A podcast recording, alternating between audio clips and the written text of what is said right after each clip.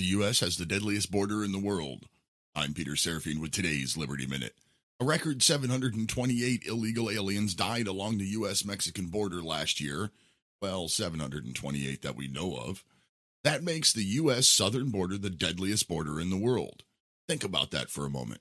More people died along our southern border than along the North Korean border, where crossing illegally gets you shot on sight.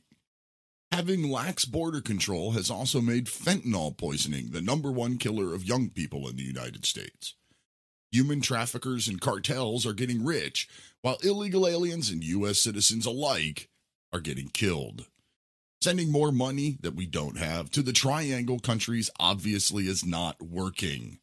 So please, tell me again how an open border is the humane thing to do. Find more news and commentary at liberty-lighthouse.com. Until tomorrow, si vis pacem, parabellum.